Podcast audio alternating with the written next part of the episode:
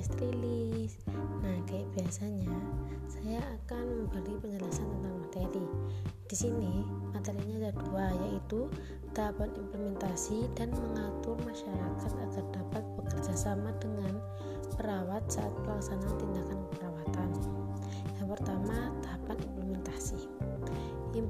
Implementasi keperawatan adalah serangkaian kegiatan yang dilakukan oleh perawat untuk membantu klien dari masalah status kesehatan yang dihadapi ke status kesehatan yang lebih baik yang menggambarkan kriteria hasil yang diharapkan.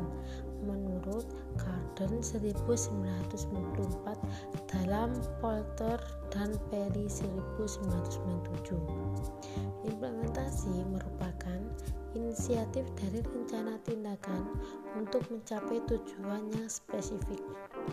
Implementasi mencakup melakukan, membantu, atau mengarahkan kinerja aktivitas kehidupan sehari-hari, memberikan arahan perawatan untuk mencapai tujuan yang berpusat pada klien, menyelia dan mengevaluasi kerja anggota staf dan mencatat stam, serta melakukan pertukaran informasi yang relevan dengan perawatan kesehatan berkelanjutan dari klien. Implementasi adalah berkesinambungan dan interaktif dengan komponen lain dari proses keperawatan Nah, di sini tahapan implementasi ada fase pra interaksi, orientasi, kerja dan terminasi, standar operasional prosedur atau SOP tindakan perawatan komunitas. Yang pertama, fase pra interaksi merupakan tahap di mana perawat belum dengan pasien. Tugas perawat dalam tahap ini adalah perasaan, fantasi, dan rasa takut dalam diri sendiri, menganalisis kekuatan dan keterbatasan profesional diri sendiri, mengumpulkan data tentang klien jika memungkinkan, dan merencanakan untuk pertemuan pertama dengan klien. Yang kedua, tahap orientasi merupakan di mana perawat pertama kali bertemu dengan klien. Tugas perawat dalam tahap ini meliputi menetapkan alasan klien untuk mencari bantuan, membina rasa percaya, menerima dari komunikasi terbuka, menggali pikiran, perasaan, dan tindakan-tindakan klien mengidentifikasi masalah klien, menetapkan tujuan dengan klien, dan merumuskan bersama kontrak yang bersifat saling menguntungkan dan mencakup nama, peran, tanggung jawab, harapan, tujuan, tempat pertemuan, waktu pertemuan, kondisi untuk terminasi dan kerahasiaan. Yang ketiga, tahap kerja merupakan tahap di mana perawat memulai kegiatan komunikasi. Tugas perawat pada tahap ini adalah menggali stresor yang relevan, meningkatkan pengembangan penghayatan dari penggunaan mekanisme coping klien yang konstruktif serta membahas dan atasi perilaku resisten.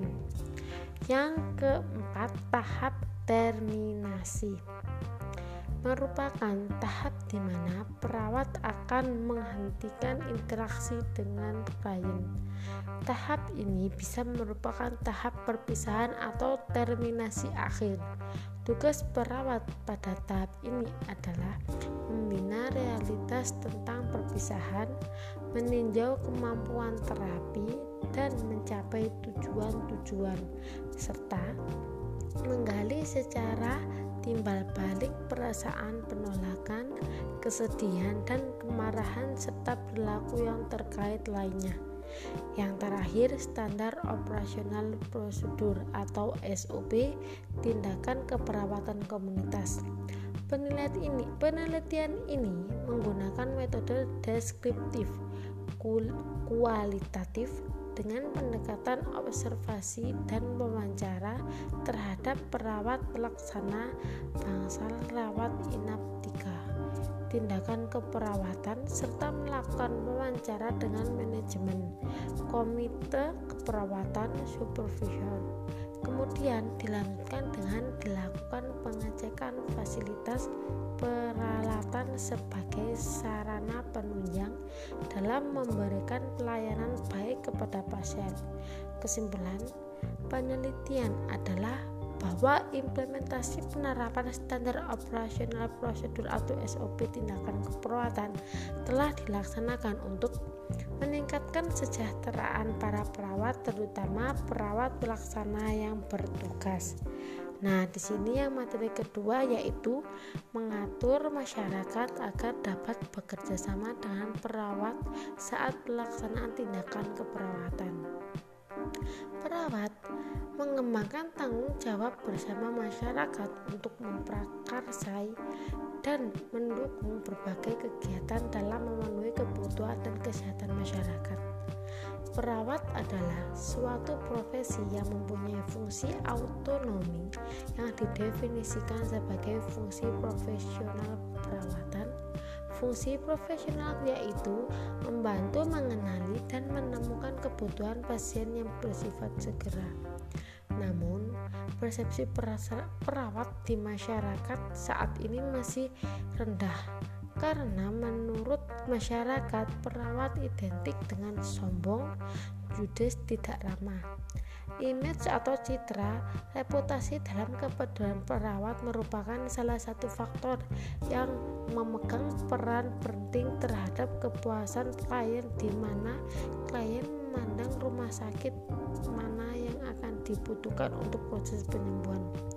Agar menghindari persepsi masyarakat, perawat harus menghindari penghinaan, hindari ikut campur urusan pribadi, hindari memotong pembiasaan, hindari membanding-bandingkan dan lain-lain. Dan cara mengatur masyarakat agar dapat bekerja sama dengan perawat saat pelaksanaan tindakan perawatan adalah membangun kesepakatan, kegiatan seminar, dan komitmen. Kesimpulannya, Perawat adalah petugas medis yang memegang paling banyak jasanya dalam menjalankan tugas-tugasnya. Tanpa panggilan jiwa, seorang perawat akan sulit melaksanakan tugasnya dengan baik. Hal ini yang menjadi kan pandangan tentang perawat kurang bagus di mana masyarakat. Jadi, berpikirlah dua kali bila ada yang berpikiran jelek terhadap perawat. Karena dibalik semua itu mereka mempunyai peran dan tanggung jawab yang besar dalam pelayanan kesehatan. Tetapi peran dan fungsi perawat bukan hanya pada saat melakukan pekerjaan di institusi kesehatan saja melainkan perawat juga harus bisa hidup di tengah-tengah masyarakat. Maka dari itu, untuk menciptakan kehidupan bermasyarakat yang baik, menciptakan kehidupan bertetangga yang baik, maka seorang perawat harus bisa menyesuaikan diri untuk hidup di masyarakat. Nah, itu materi dari podcast hari ini. Semoga bermanfaat. Assalamualaikum.